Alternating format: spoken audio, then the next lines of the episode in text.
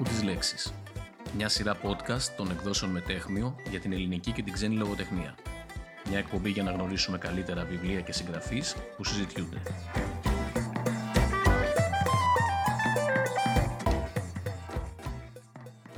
Γεια σας. Είμαι η Χίλτα Παπαδημητρίου, μεταφράστρια και συγγραφέας αστυνομικής λογοτεχνίας. Και σήμερα, μαζί με τη Βιβί Γεωργαντοπούλου, η οποία είναι παλιά βιβλιοπόλησα και συντονίστρια πολλών λεσχών ανάγνωσης, θα συζητήσουμε για το τέταρτο και τελευταίο προς το παρόν βιβλίο της Jane Harper, μιας συγγραφέως από την Αυστραλία που αποτέλεσε το εκδοτικό φαινόμενο των τελευταίων τεσσάρων χρόνων.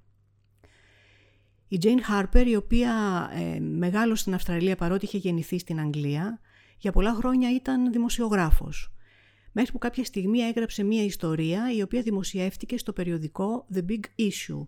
Είναι το περιοδικό των αστέγων, το αντίστοιχο της δικής μας σχεδίας.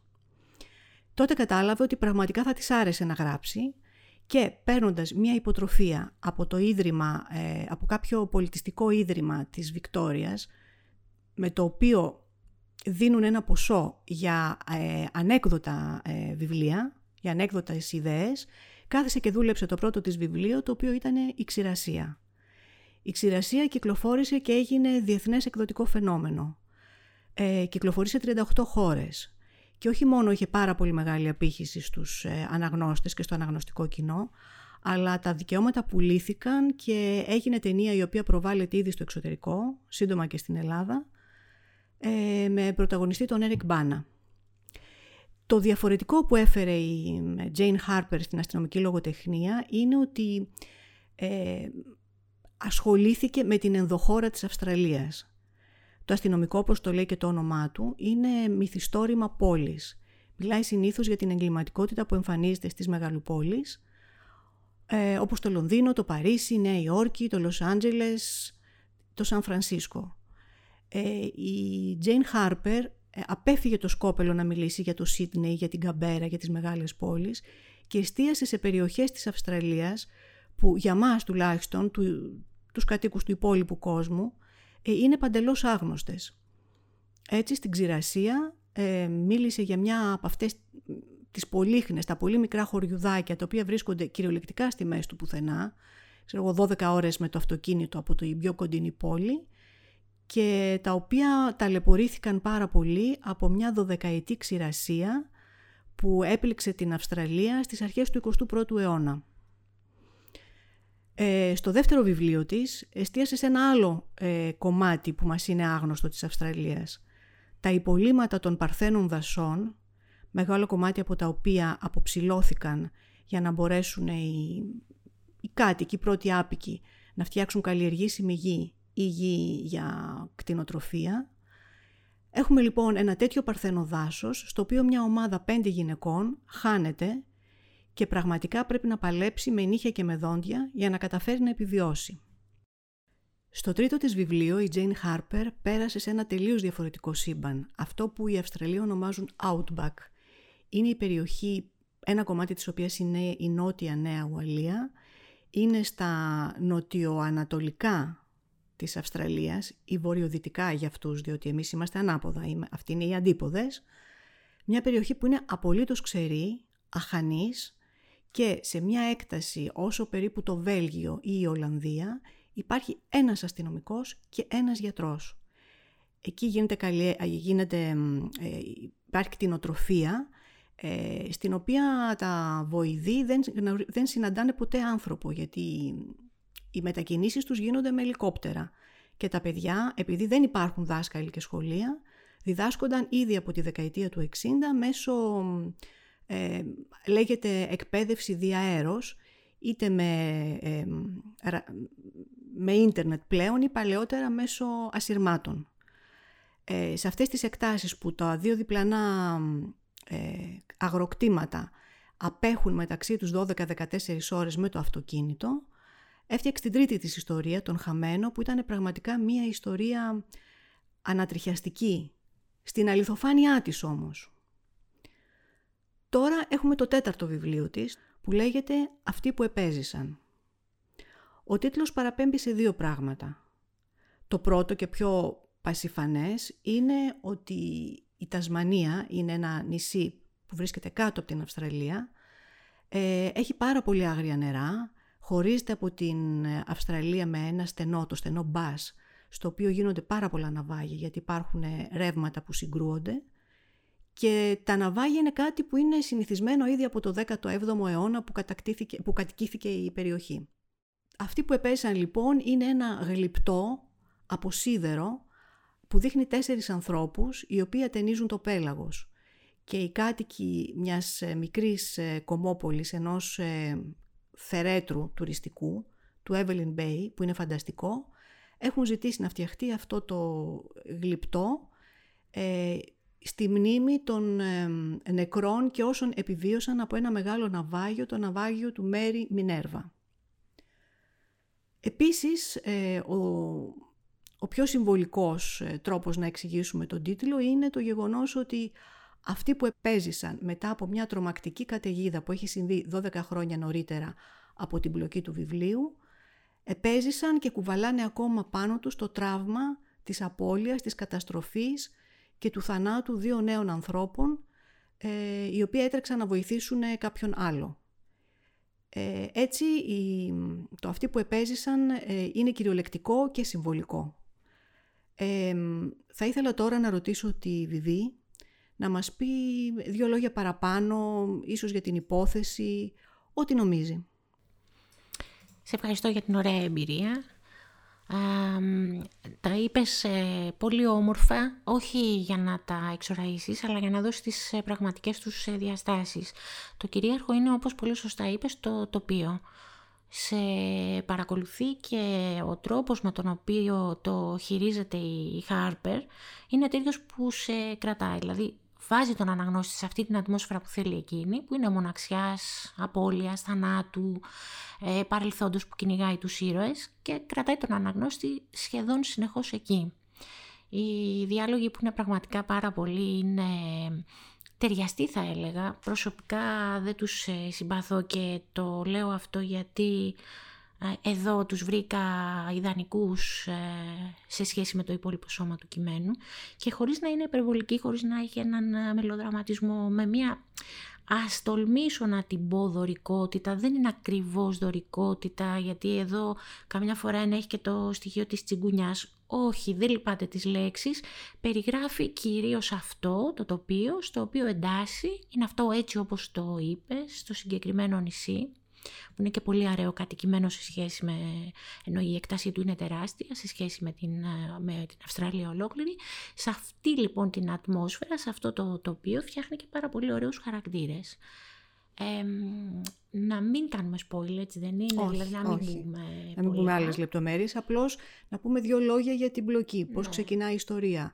Η ιστορία ξεκινάει από τον Κίρεν, τον Κίρεν Έλιοτ, αυτός είναι ο βασικός ήρωας, γύρω από αυτόν περιπλέκεται η πλοκή, ο οποίος επιστρέφει από την ενδοχώρα της Αυστραλίας, από το Σίδνεϊ, στην ε, πατρίδα του που είναι αυτό το χωριό, το θέρετρο, το Evelyn Bay, μαζί με τη σύντροφό του, τη Μία, και το τριών μηνών κοριτσάκι του, την Όντρεϊ. Και επιστρέφει στο πατρικό του για να βοηθήσει τη μητέρα του να μαζέψει το σπίτι, γιατί ο πατέρας του, ο οποίος παρότι είναι νέος, πάσχει από Αλτσχάιμερ πρόορης εξέλιξης, ε, πρέπει να τοποθετηθεί σε κάποια δομή ε, όπου θα μπορούν να τον παρακολουθούν, γιατί η μητέρα του δεν αντέχει να τον φροντίζει άλλο.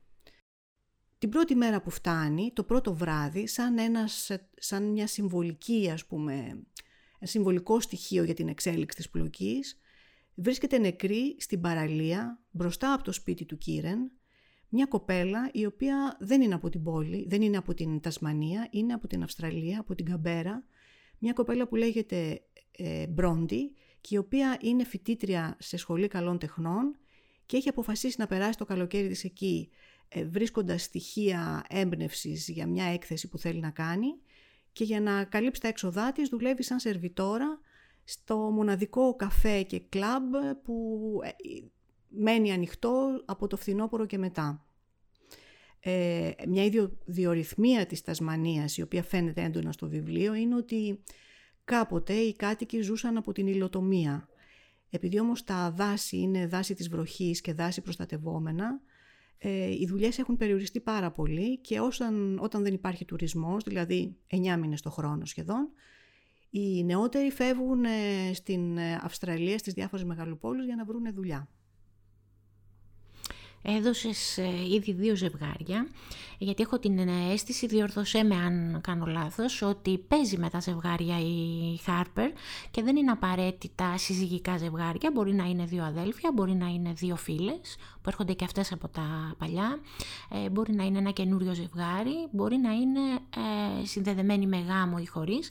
Και βέβαια έδωσες τα δύο πρώτα που είναι πολύ σημαντικά, είναι οι γονείς, μπορούμε να πούμε τα ονόματα, ναι, ο Μπράιαν και η Βέριτη και ο Κίρεν που όπως είπες είναι ο βασικός πρωταγωνιστής και η γυναίκα του η Μία. Γύρω τους έχουμε και άλλα ζεύγη ανθρώπων που μπορεί μερικοί από αυτούς να έρχονται από την Αυστραλία, δηλαδή να έχουν φύγει από τα πάτρια εδάφη και να κουβαλάνε τις εμπειρίες τους από τη μία περιοχή στην άλλη. Εν τούτης γυρίζοντας είναι σαν να τους ξανακαταπίνει αυτό το συγκεκριμένο τοπίο που λέγαμε πριν. Ναι. Ε, και βγαίνει και στις μεταξύ τους σχέσεις που μπορεί να είναι πολύ καλές ή μπορεί να κρύβουν και κάποια πράγματα. Αυτά όλα ξαναβγαίνουν και είναι ένα σημείο που κερδίζει πάρα πολύ τον ε, αναγνώστη σε σχέση και με τον τρόπο βέβαια που το δίνει η Harper που όπως είπαμε είναι τόσο όσο για να χρησιμοποιήσω μια στερεότυπη φράση. Ε, αυτό που είναι πολύ σημαντικό, ανέφερα πριν ότι ε, έχει γίνει μια μεγάλη καταιγίδα πριν 12 χρόνια ε, η οποία εξηγείται από το περιβάλλον της Αυστραλίας. Ε, στη διάρκεια αυτής της καταιγίδας ε, σκοτώθηκαν δύο νέοι άνθρωποι και αυτό το βάρος του θανάτου τους και της απώλειας το κουβαλάει όλη η κοινότητα ακόμα. Αλλά το ακόμα πιο τρομακτικό είναι ότι εξαφανίστηκε στη διάρκεια αυτής της καταιγίδας μια 14χρονη κοπέλα, η Γκάμπι Μπέρτς. Ε, τα ίχνη της δεν βρέθηκαν ποτέ, δεν βρέθηκε ποτέ το πτώμα της, παρά μόνο ένα σακίδιο που κρατούσε τη μέρα που χάθηκε, ε, πεταμένος στην παραλία. Η απώλεια, η εξαφάνιση αυτής της κοπέλας στοιχιώνει ακόμα τη μητέρα της φυσικά, τη μεγάλη της αδερφή, αλλά και όλη την κοινότητα. Είναι σαν να κουβαλούν όλοι το στίγμα μιας απώλειας τόσο άδικης. Οι μέτροι του αστυνομικού, όπως ήταν ο Άλφρετ Χίτσκοκ, ξέρουν ότι δεν χρειάζεται να δείξεις πάρα πολλά αίματα και πολλή βία και πολλή σφαγή για να τρομάξεις τον αναγνώστη. Για παράδειγμα, κοιτάξτε πώς ξεκινάει το βιβλίο της Jane Harper με λεπτές αλλαγές στην απόχρωση και κινήσεις των δύο ηρώων, οι οποίες όμως σου δημιουργούν ένα τρόμο για το τι πρόκειται να ακολουθήσει. Θα μπορούσε σχεδόν να είναι μία από αυτούς που επέζησαν, έτσι όπως στεκόταν συγγραφημένη από το αδύναμο φως, με την πλάτη γυρισμένη και το αλμυρό νερό να γλύφει τα πόδια της. Μετά κινήθηκε. Μια μικρή μετατόπιση στο βάρος της και στο ρυθμό της ανάσας. Αρκετή όμως για να διαλύσει την εντύπωση πριν διαμορφωθεί πλήρως. Εκείνη κοιτούσε ακόμη αλλού, συγκεντρωμένη σε κάτι που αυτός δεν μπορούσε να διακρίνει στο σκοτάδι. Κάπου ένα κύμα έσκασε και η θάλασσα φούσκωσε καθαρή και κρύα στα πόδια του, αφρίζοντας λευκή στις γυμνές γάμπες της. Την παρακολούθησε να πλώνει το ελεύθερο χέρι της και να μαζεύει τον ποδόγυρο της φούστας της πάνω από τα γόνατα. Ο αέρας ήταν γεμάτος λεπτή αχλή και το μπλουζάκι της κολούσε στην πλάτη και στη μέση της. Η θάλασσα φούσκωσε πάλι, και αυτή τη φορά η έλξη του υπόγειου ρεύματος ήταν αρκετά δυνατή για να τον σπρώξει ένα βήμα προς το μέρος της. Εκείνη δεν το πρόσεξε. Όταν έσκυψε για να δει κάτι στο νερό, με το πρόσωπο γερτό, η ασημένια λυσιδίτσα έλαμψε πάνω στην κλίδα της. Άφησε τον ποδόγυρο της φούστας της όταν η θάλασσα τραβήχθηκε πάλι πίσω και σήκωσε το χέρι για να τεινάξει πίσω την ολαγορά της, που είχε πέσει στον ώμο της. Ήταν βαριά από τα σταγονίδια της θάλασσας. Μια τούφα μαλλιά είχε πιαστεί στην άκρη του στόματός της και την απομάκρυνε φέρνοντα τα κλοδάχτυλα πάνω στα χείλη της. Μια ένταση απλώθηκε στο στήθος και τους ώμους του. Αν είναι να το κάνεις. Η σκέψη ήταν ένας ψήθυρος κάτω από την ορμή του κύματος. Το υπόγειο ρεύμα τον έσπρωξε ξανά. Το αντιστάθηκε, στιγμιαία. Μετά έκανε άλλο ένα βήμα. Τον άκουσε τώρα ή τουλάχιστον το διαισθάνθηκε από μια διαταραχή στη φυσική ροή του αέρα γύρω της. Αν είναι να το κάνεις, Σήκωσε το βλέμμα της. Εκείνος ρούφηξε μια ανάσα αλμυρού αέρα. Κάντο τώρα. Στις μικρές κοινότητες, ε, όπως παρατηρεί ένας ε, τρίτος, ένας συγγραφέας, ο George Barlin, ο οποίος έχει αγοράσει ένα εξοχικό και μένει στο Evelyn Bay, στις κοινότητες λοιπόν αυτές, ο μόνος τρόπος να επιβιώσουν οι άνθρωποι είναι να είναι μεταξύ τους δεμένοι. να συμπαρίσταται το ένας στον άλλο. Γιατί μόνο με αυτόν τον τρόπο μπορούν να αντιμετωπίσουν όχι μόνο τις φυσικές καταστροφές, αλλά και τις, ε, τους θανάτους, τις απώλειες, όλα τα προβλήματα τα οποία εμφανίζουν οι μικρές κοινότητες που φθήνουν. Για παράδειγμα, σε αυτή την κοινότητα στο Evelyn Bay κλείνει οριστικά το αστυνομικό τμήμα, το οποίο έχει δύο ανθρώπους. Διότι θεωρούν πλέον ότι, δεν είναι, ότι πρέπει να κάνουν οικονομία, θεωρεί η κεντρική κυβέρνηση, στα έξοδα της συντήρησης αυτού του τμήματος. Και γι' αυτό και όταν ε, βρίσκεται δολοφονημένη η κοπέλα αυτή η σερβιτόρα, η Μπρόντι, έρχεται μία αστυνομικός από, το, από την πρωτεύουσα του νησιού, ε, η Miss Πέντιλμπέρι, ε, η οποία θα προσπαθήσει να εξηχνιάσει σαν ένα τρίτο μάτι όλα όσα έχουν συμβεί στη διάρκεια αυτών των δύο ημερών, ας πούμε, που προηγούνται και τις μέρες που γίνεται η δολοφονία. Η Miss Πέντιλμπέρι, η αστυνομικός που έρχεται για να εξηχνιάσει το έγκλημα, όπως και ο συγγραφέας ο George Barlin, είναι οι δύο ξένοι, οι δύο άνθρωποι που είναι εκτός της κοινότητας, οι οποίοι έχουν, μπορούν να έχουν πιο καθαρή εικόνα των πραγμάτων που συμβαίνουν. Ε, όσο για την ε, κυρία Πέντλ Μπέρι, θα ήθελα να σε ρωτήσω, Βιβί, πώς σου φάνηκε σαν χαρακτήρας και γενικά πώς σου φάνηκαν οι γυναικοί χαρακτήρες στο βιβλίο αυτό της ε, Jane Harper, στο αυτή που επέζησαν. Θα της δώσω και σε αυτό το σημείο εύσημα της Harper γιατί δεν ε, μετατρέπει τον αστυνομικό είτε είναι γυναίκα είτε είναι άντρας είτε είναι αυτός που ήδη υπάρχει γιατί υπηρετεί στο, στο χωριό αυτό ή να μην το πούμε χωριό είναι, είναι κάτι μεταξύ χωριού και πολύχνης ε, είναι σημαντικό ότι δεν τον μετατρέπει σε καρικατούρα. Η γυναίκα λοιπόν η ξένη που έρχεται από ένα άλλο αστυνομικό τμήμα και κουβαλάει και κάποιες άλλες γνώσεις και τη δυνατότητα του να έχει απόσταση από αυτούς που θέλει να τους ψάξει, να δει το παρελθόν τους και το παρόν τους. Είναι και αυτό ένα σημείο που τραβάει την προσοχή του αναγνώστη. Δεν δίνει πολλά ούτε για την αστυνομικό. Σκιαγραφεί νομίζω περισσότερο τους ε, ντόπιους αστυνομικούς που είναι σε αυτή τη δυσάρεστη θέση που είπες και εκείνη μένει, ε, κάποια στιγμή καταλαβαίνει ο αναγνώστης ότι συμπαθεί τα πρόσωπα αυτά γιατί αντιλαμβάνεται το δράμα τους. Ας πούμε αντιλαμβάνεται το δράμα της ε, μητέρας της ε, Γκάμπη αλλά δεν το εκδηλώνει ιδιαίτερα. Ε, κάποια πράγματα είναι σε θέση, είναι το τρίτο μάτι, είναι σε θέση να τα δει αντικειμενικά και εκείνο που καταλαβαίνει είναι ότι υπάρχουν μυστικά και ότι τα μυστικά τα κουβαλάνε οι, γυναίκες σε μεγάλο βαθμό. Τους γυναικείους χαρακτήρες, για να φύγουμε από την αστυνομικό και να δούμε και τους άλλους γυναικείους χαρακτήρες, πολύ σωστά όπως είπες, τους έχει δουλέψει ενδεχομένως περισσότερο από τους αντρικούς. Δεν είμαι σίγουρη, δεν ξέρω αν εσύ είχες αυτή την αίσθηση. Τους έχει δουλέψει χωρίς όμως να, να κουράσει αυτόν που διαβάζει. Γιατί δεν είναι χαρακτήρες που δεν υπάρχουν, τους ε, συναντάς, τους ξέρεις και εδώ στην άλλη άκρη του πλανήτη μπορεί κάλλιστα να έχουμε τους γονείς αυτούς που έχουν αντιμετωπίσει την απώλεια των παιδιών τους και ειδικά τη μητέρα, ειδικά τη μητέρα του Κίρεν που έρχεται να σηκώσει και ένα δεύτερο φορτίο με, το, με την ασθένεια του, του συζύγου. Φτιάχνει αυτές τις γυναικείες φιγούρες εξαιρετικά καλά για το είδος του μυθιστορήματος για το οποίο μιλάμε, γιατί δεν είναι αμυγός αστυνομικό, είναι και διάφορα άλλα πράγματα. Α μην το κατατάξουμε, ε, τι λες, ναι. δεν, δεν χρειάζεται. Έχει ένα, έχει ένα έντονα κοινωνικό χαρακτήρα ναι, και ναι. τώρα με αυτό που μου είπες, μου έδωσες μια πάσα να συζητήσω ένα άλλο βασικό θέμα στο οποίο συναντάμε, το οποίο συναντάμε στο βιβλίο, που είναι η ενοχή. Ο Κίρεν ε, πριν 12 χρόνια όταν έγινε αυτή η μεγάλη καταιγίδα κινδύνεψε να σκοτωθεί, κινδύνεψε να πνιγεί, γιατί ήταν σε ένα σημείο που υπάρχουν κάποιες υπόγειες σπηλιές και οι οποίες είναι πολύ επικίνδυνες σε περίπτωση τρικυμίας ή ε, καταιγίδας. Ε, ο αδερφός του μαζί με τον καλύτερο του φίλο, ο Φιν και ο Τόμπι, είχαν ένα καταμαράν με το οποίο προσπάθησαν να τον σώσουν. Όμως βρέθηκαν σε ένα σημείο και παρότι το καταμαράν θεωρείται ένα από τα πιο αξιόπιστα ε, σκάφη σε περίπτωση τρικυμίας, βρέθηκαν σε ένα πολύ δυνατό κύμα που έσπασε το καταμαράν στη μέση και πνίγηκαν και οι δύο. Οπότε ο Κίρεν κουβαλάει την ενοχή ότι στάθηκε αφορμή να πεθάνει, να σκοτωθεί, να πνιγεί ο αδερφός του, ο Φιν, ο οποίος ήταν ο μεγάλος γιος της οικογένειας, ήταν αυτός που τον λάτρευαν οι πάντες, νιώθει δηλαδή ότι οι γονείς του τον κατηγορούν για το θάνατο του Φιν, έστω και αν δεν έφταιγε ο ίδιος, ή αν έφταιγε πολύ λιγότερο από όσο φαίνεται στην αρχή, και κυρίως τον θεωρούν αντικατάστατο το Φιν.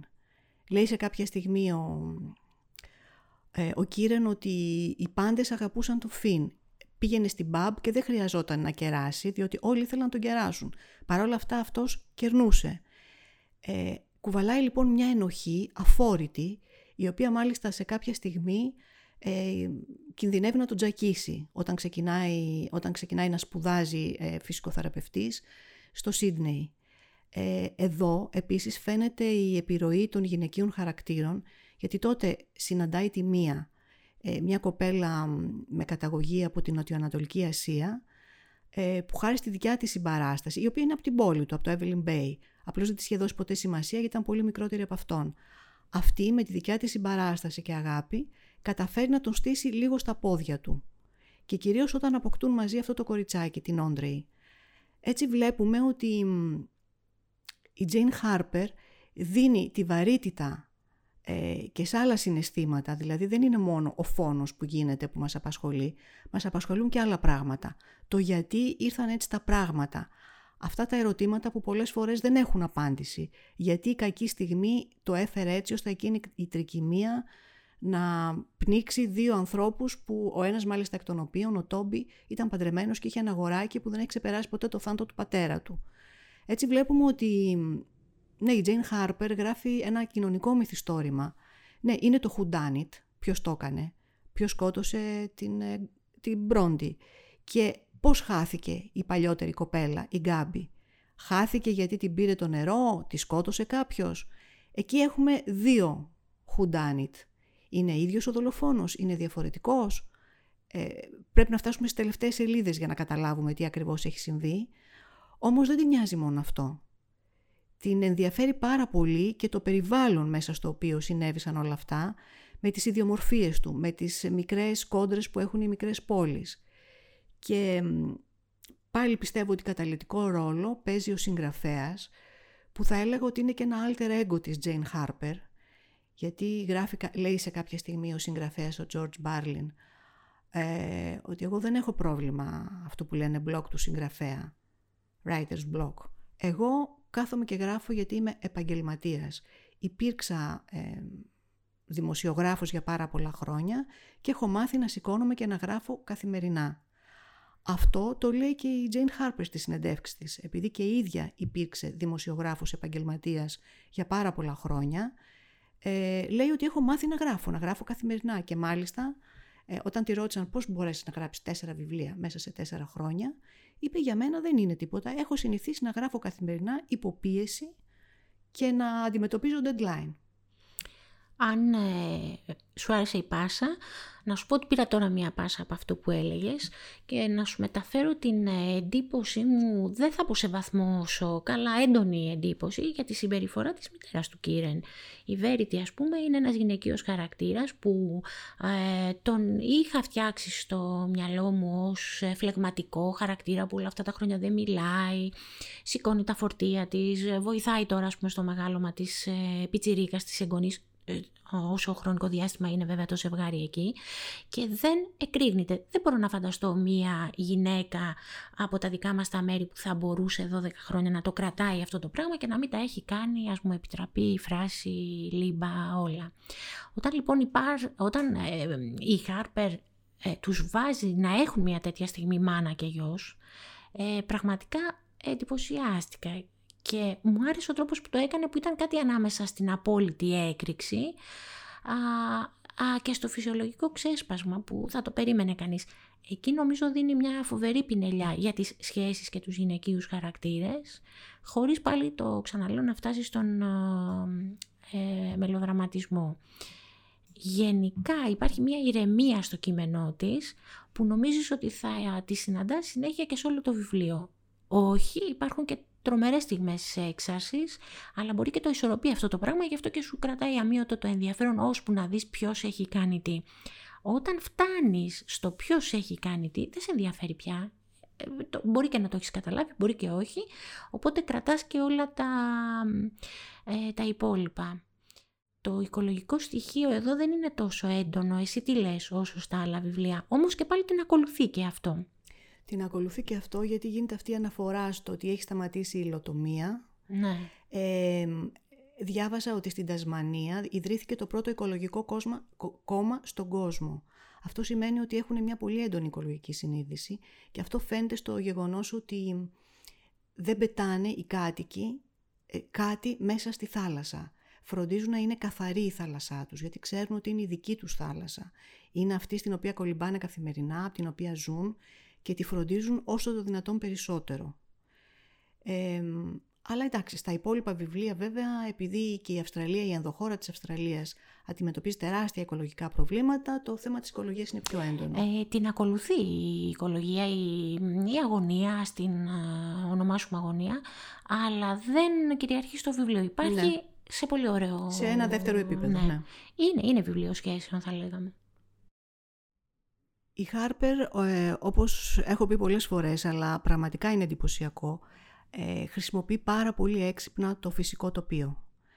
Ε, για παράδειγμα, σε αυτή την ε, μικρή κομμόπολη, σε αυτό το θέρετρο, υπάρχει μία ανηφόρα που οδηγεί σε ένα πλάτωμα από το οποίο μπορείς να παρατηρήσεις τη θάλασσα στα ανοιχτά και είναι και ένα σημείο από το οποίο περνάνε ε, φάλαινες και άρα είναι ένα σημείο κατάλληλο για τουριστική εκμετάλλευση και κατηφορίζοντας από αυτό το πλάτωμα υπάρχει μια σειρά από σπηλιές και βράχια εξαιρετικά απότομα σε ένα από τα οποία είναι στημένο και το σιδερένιο γλυπτό αυτών που επέζησαν.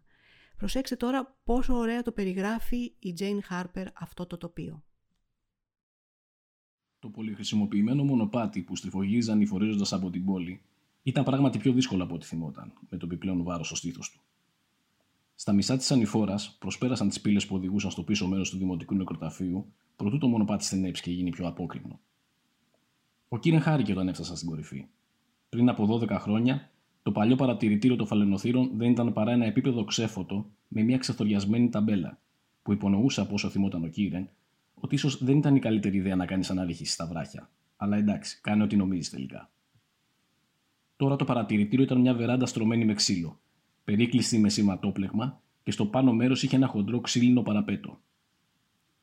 Δίπλα στις φροντισμένες πλαστικοποιημένες ξύλινες πινακίδες, με τις πληροφορίες για τις μεταναστευτικές συνήθειες των Φαλενών και την περιοχή που έδειξαν τις φωλιές τους στα λεωφορεία γλαρόνια, μια ευανάγνωστη επιγραφή απειλούσε όσους καρφάλωναν παρανόμου στα βράχια, με πρόστιμο 500 δολαρίων, σύμφωνα με την παράγραφο Δ της τροποποίησης 16,1 του σχετικού νόμου της τοπικής αυτοδιοίκησης. Δεν υπήρχε κανένας άλλος εκεί πάνω. Και ο Κίρεν κάθισε δίπλα στη μία σε ένα παγκάκι που είχε προσθεθεί πρόσφατα κι αυτό, κοιτάζοντας τη θάλασσα καθώς ο άνεμος ανακάτευε τα μαλλιά τους. Το νερό, που μπορούσε να πάρει χίλια διαφορετικά στραφτερά χρώματα, εκείνο το απόγευμα ήταν μια κυματιστή μουντή γκριζοπράσινη πεδιάδα. Αρκετά πέρα από τα βράχια, ένα γκυροβολημένο καταμαράν λιγνιζόταν απαλά. Το σκάφος του Σον, ο μπλε ναυτίλος. Ε, Χίλντα, να σε ρωτήσω για τις ε, μεταφραστικές σου δυσκολίες. Όχι, δεν έχουν να κάνουν με την επάρκεια της γλώσσας. Ε, ε, τη γνωρίζεις και την παραγνωρίζεις. Και τη μία γλώσσα και την άλλη. Αυτή την οποία μεταφράζεις, εκείνη στην οποία μεταφράζεις. Εδώ τι δυσκολίες είχες; Υπήρχε αργό, ντοπιολαλιά και τι ε, Αυτό το πρόβλημα το αντιμετώπισα πιο πολύ στην αρχή που ξεκίνησα να μεταφράζω τη Χάρπερ μέχρι να, να δω και κάποια πράγματα, ας πούμε, να, να βρω έναν τρόπο να ονομάσω πράγματα που δεν υπάρχουν στα ελληνικά. Αυτό το Outback που είπα που υπάρχει στο τρίτο της βιβλίο, το ονόμασα ε, άγριες περιοχές, άγριες έρημες περιοχές, δεν θυμάμαι ακριβώς πώς. Τώρα πια την έχω μάθει την ε, Jane Harper. Η Jane Harper γράφει όπως γράφουν οι δημοσιογράφοι που περνάνε στη συγγραφή. Γράφει απλά, κατανοητά και αυτά που θέλει, τα πιο δύσκολα πράγματα να περάσει, τα βάζει σε ένα δεύτερο επίπεδο, στις σκέψεις των ηρών, στις, σε κάποια περιστατικά που συμβαίνουν. Ας πούμε αυτό που λέγαμε με τους ε, γυναικείους χαρακτήρες, ε, ενώ η Verity αποτελεί την ε, επιτομή της ενδεχομένως προτεστάντισσας ε, μητέρας και συζύγου η οποία δεν ξεσπάει ποτέ, ε, εμφανίζεται η μητέρα της νεκρής κοπέλας, της νεκρής σερβιτόρας της ε, Μπρόντι, η οποία μιλάει σε μια συνέλευση των κατοίκων της πόλης, τους κοιτάζει έναν έναν και τους λέει «Ακούστε, σκοτώσατε το παιδί μου, κάποιος από εδώ μέσα σκότωσε το παιδί μου, δεν θα τη γλιτώσει. Από μένα δεν θα γλιτώσει ποτέ. Θα σας κυνηγήσω μέχρι να βρω ποιος είναι ο δολοφόνος. Κάτι που διαλύει την πόλη. Γιατί όλοι βολεύονται στη σκέψη ότι αποκλείεται κάποιος από μας να σκότωσε την κοπέλα. Κάποιος τουρίστας, κάποιος από, άλλη, από την ενδοχώρα, κάποιος περαστικός ήταν αυτός που έκανε το φόνο. Αποκλείεται κάποιος από μας να έκανε το φόνο. Και εκεί πραγματικά υπάρχει μια έκρηξη της γυναίκας αυτής, όπως υπάρχει και μια έκρηξη της μητέρας της άλλης νεκρής κοπέλας, η οποία έχει μια δικιά της τελετουργία, ε, δεν θα την πω για να μην κάνω spoiler, αλλά υπάρχουν εκρήξεις οι οποίες όμως ε, σιγά σιγά καταλαγιάζουν και συνεχίζει αυτή η επιφανειακή ηρεμία μέχρι να φτάσουμε στο τέλος. Και έχει πάρα πολλές λεπτομέρειες από κάτω όλο αυτό και είναι και πολύ κινηματογραφικό. Νομίζω ότι είναι ιδανικό για να γίνει ταινία. Δηλαδή θα ήθελα να το δω σε ταινία, στα χέρια βέβαια κάποιου άξιου σκηνοθέτη και με καλούς ηθοποιούς, γιατί και η Βέριτη και η άλλη μητέρα, οι τρεις αν θυμάμαι καλά έτσι, ε, απαιτούν ε, αρκετά υποκριτικά πρόσοντα και βάθος, όχι φωνές και εντάσεις. Είναι κινηματογραφικό έτσι, νομίζω ότι μπορεί να ε, σταθεί. Νομίζω σε κάποια συνάντησή της ότι διάβασε ότι έχει μια πρόταση να γίνει σειρά, το οποίο θα έχει ενδιαφέρον, έτσι, γιατί και η Τασμανία μας είναι άγνωστη, και σε αυτό, την, ε, σε αυτό το, το θέρετρο ας πούμε την, ώρα που, την εποχή που αρχίζει να τελειώνει το καλοκαίρι και να αρχίζει το φθινόπωρο που είναι το αντίθετο από εμάς, έτσι, τελείως ανάποδα, δηλαδή εκεί είναι Δεκέμβρης, ναι. Δεκέμβρης και Γενάρης. Ε, αλλάζουν τελείως, ε, δηλαδή μπορούμε να δούμε και πράγματα που μας είναι τελείως άγνωστα. Ε, και γενικά όσες σειρές ε, έχουν γυριστεί που είναι εστιασμένες στην Αυστραλία, έχουν ένα παραπάνω ενδιαφέρον για, μα, για μας τους ανθρώπους του παλαιού κόσμου, γιατί μας δείχνουν μια άγνωστη φύση, άγνωστα ζώα και μια τελείως διαφορετική νοοτροπία των ανθρώπων. Που θαρώ είναι διαφορετική και από, του, από την νοοτροπία που έχει η Ευρώπη, αλλά και η υπόλοιπη Αμερική, η Βόρεια και η Νότια, όχι η υπόλοιπη, η Αμερική γενικά. Είναι μετεχμιακοί θα έλεγες άνθρωποι είναι άνθρωποι που αναγκάστηκαν να ζήσουν κάτω από πολύ δύσκολες συνθήκες. Δηλαδή αν σκεφτούμε ότι το 19ο αιώνα, 18ο, έστειλαν εκεί για πρώτη φορά καταδίκους ε, οι οποίοι έπρεπε να δουλέψουν για να ανοίξουν δρόμους, για να χτίσουν σπίτια, για να φτιάξουν απικίες. Ε, ήταν πολύ σκληροτράχυλοι άνθρωποι και αυτοί οι άνθρωποι στο τέλος της ποινής τους ε, έμειναν εκεί και έφτιαξαν την Αυστραλία. Αυτό σημαίνει ότι είναι άνθρωποι που έχουν μάθει να τα βγάζουν πέρα με τα πολύ δύσκολα και να μην παραπονιούνται. Αυτό που έχουμε εμείς, ας πούμε, σαν ε, Ευρωπαίοι, ότι μπορεί να γκρινιάξουμε για τον καιρό, για τις συνθήκες, για την οικονομία. Οι Αυστραλοί νομίζω ότι έχουν μία... Ε, τα αντιμετωπίζουν όλα πιο στοικά και πιο ήρεμα. Ας πούμε, αν σκεφτούμε τη φοβερή πυρκαγιά που σχεδόν την ε, προέβλεψε η ξηρασία το πρώτο της βιβλίο, την τεράστια αυτή πυρκαγιά που κατέκαιγε για σχεδόν ένα μήνα μεγάλα κομμάτια των παρθένων δασών της Αυστραλίας, Φαντάζομαι ότι εμείς στην αντίστοιχη περίπτωση ας πούμε θα ήμασταν ακόμα μαυροφορεμένοι και θα κλαίγαμε και θα ουρλιάζαμε ας πούμε. Αυτοί μόλις τελειώσει η καταστροφή βάζουν κάτω το κεφάλι και προσπαθούν να διορθώσουν ό,τι διορθώνεται. Ναι, όντως έτσι είναι. Είναι οι διαφορετικές νοοτροπίες που έχουν οι άνθρωποι σε σχέση και με τα τοπία στα οποία είναι η καθημερινότητά τους. Ο Κίρεν Έλιοτ βασανίζεται από, αυτό το, από αυτές τις ενοχές σε σχέση με τον αδερφό του, που όπως είπαμε ήταν πάντα ο καλύτερος, ο πιο έξυπνος, ο πιο δυναμικός. Και προσέξτε πώς τον περιγράφει η Τζέιν Χάρπερ με λιτό τρόπο, αλλά συγχρόνως καταλαβαίνει κανείς πως ο μικρότερος αδερφός, που είναι αυτός που επέζησε, κουβαλάει το βάρος του θανάτου, της ευθύνης του θανάτου, του μεγάλου του αδερφού. Ο Φίν είχε διδάξει τον Κίρεν όλα τα σημαντικά πράγματα. Πώς να κολυμπάει, πώς να παίζει ράγκμπι, πώς να πίνει. Πώς να μιλάει στα άλλα αγόρια, πώς να μιλάει στα κορίτσια. Οι άνθρωποι συμπαθούσαν τον Φιν. Συμπαθούσαν και τον Κίρεν γιατί τους θύμιζε τον Φιν, αλλά ο Φιν ήταν ο αληθινός μάγκας. Ο Φιν Έλιοτ έφερνε αθλητικά έπαθλα στο Evelyn Bay όταν ήταν νεότερος και έφερνε δολάρια από τον τουρισμό όταν μεγάλωσε. Ο Φιν ήταν ο τύπος που όταν περνούσε το κατόφλι της ντόπιας καραβίδας ποτέ δεν χρειαζόταν να πληρώσει τα ποτά του. Εκείνος όμως πλήρωνε συχνά γιατί ο Φιν ήταν επίσης ο τύπος που του άρεσε να κερνάει.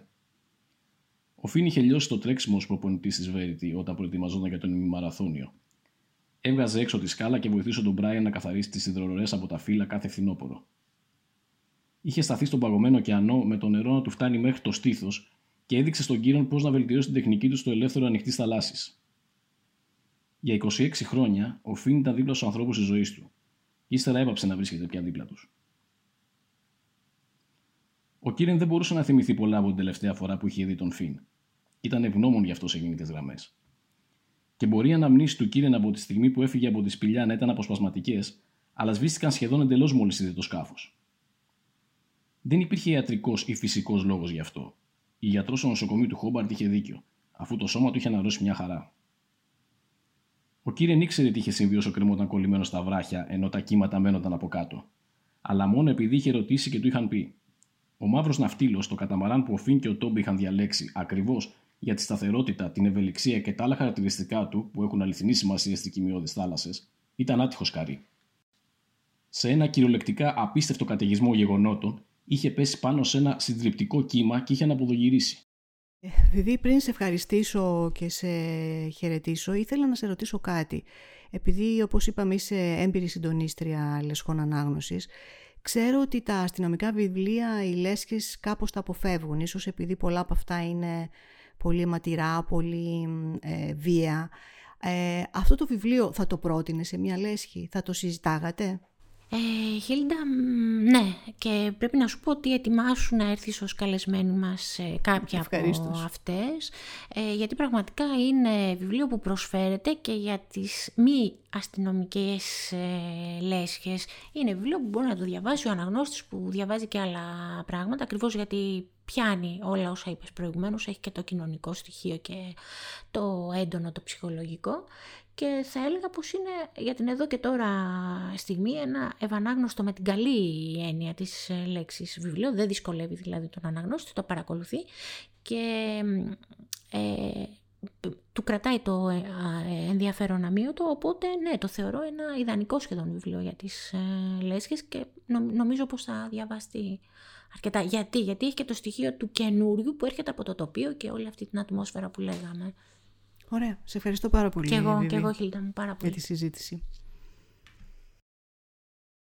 Αναφερόμενοι στο τοπίο που είπαμε της, ε, της μικρής πόλης αυτής της, ε, του Evelyn Bay, ε, η Χάρπερ επανέρχεται συνεχώς σε αυτές τις σπηλιές, οι οποίες είναι ε, δύο σπηλιές και μια τρίτη μικρότερη, ε, που οδηγούν στο πουθενά. Δηλαδή έχουν αίθουσες που ανοίγουν και άλλες αίθουσες που ξανανοίγουν κλπ.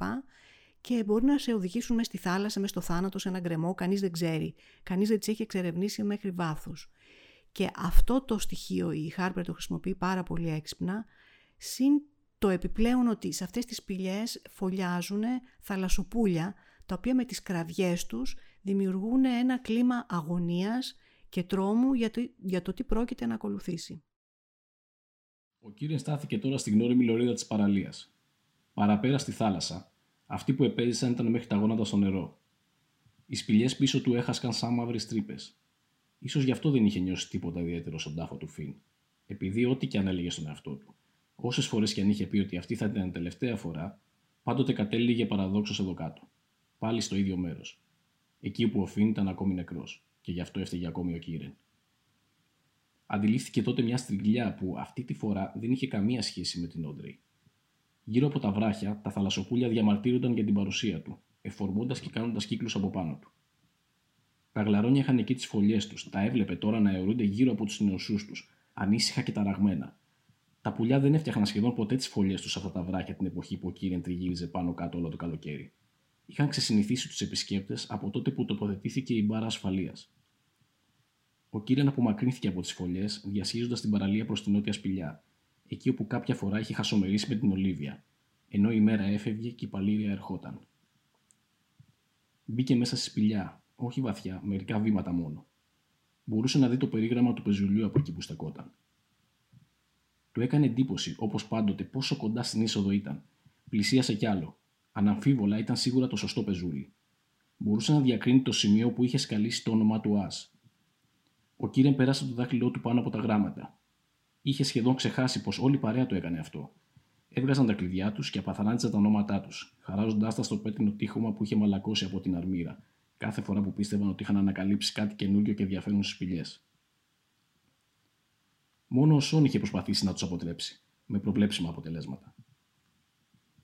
Ακόμη και εκείνος είχε ενδώσει τελικά και υπό την πίεση του Κίρεν είχε χαράξει το όνομά του στην αρχή μιας διαδρομής που είχαν χαρτογραφήσει μαζί στη Βόρεια Σπηλιά. Ο Σον ένιωθε άσχημα γι' αυτό όλο το υπόλοιπο καλοκαίρι. Πράγμα που ο Κίρεν είχε βρει υπερβολικό εκείνη την εποχή. Αλλά κοιτάζοντας τα γράμματα τώρα, ευανάγνωστα ακόμη παρότι είχε περάσει πάνω από μια δεκαετία από τότε που τα είχαν σκαλίσει, ο Κίρεν δεν μπορούσε να πιστέψει ότι υπήρξε τόσο μαλάκας. Δεν μπορούσε να θυμηθεί πώς είχε πιστεί ότι ήταν καλή ιδέα ή έστω μια ιδέα αποδεκτή. Ήρθε όμως η ώρα να σταματήσω να μιλάω για το αυτοί που επέζησαν τη Jane Harper, ε, γιατί είμαι ικανή να μιλάω ώρες ολόκληρες για αυτό το βιβλίο το οποίο πραγματικά χάρηκα που το μετέφρασα και εύχομαι να το αγαπήσει το αναγνωστικό κοινό όπως αγάπησε και όλα τα προηγούμενα βιβλία της. Να έχετε ένα όμορφο καλοκαίρι με απολαυστικές αναγνώσεις όπως το αυτοί που επέζησαν της Jane Harper.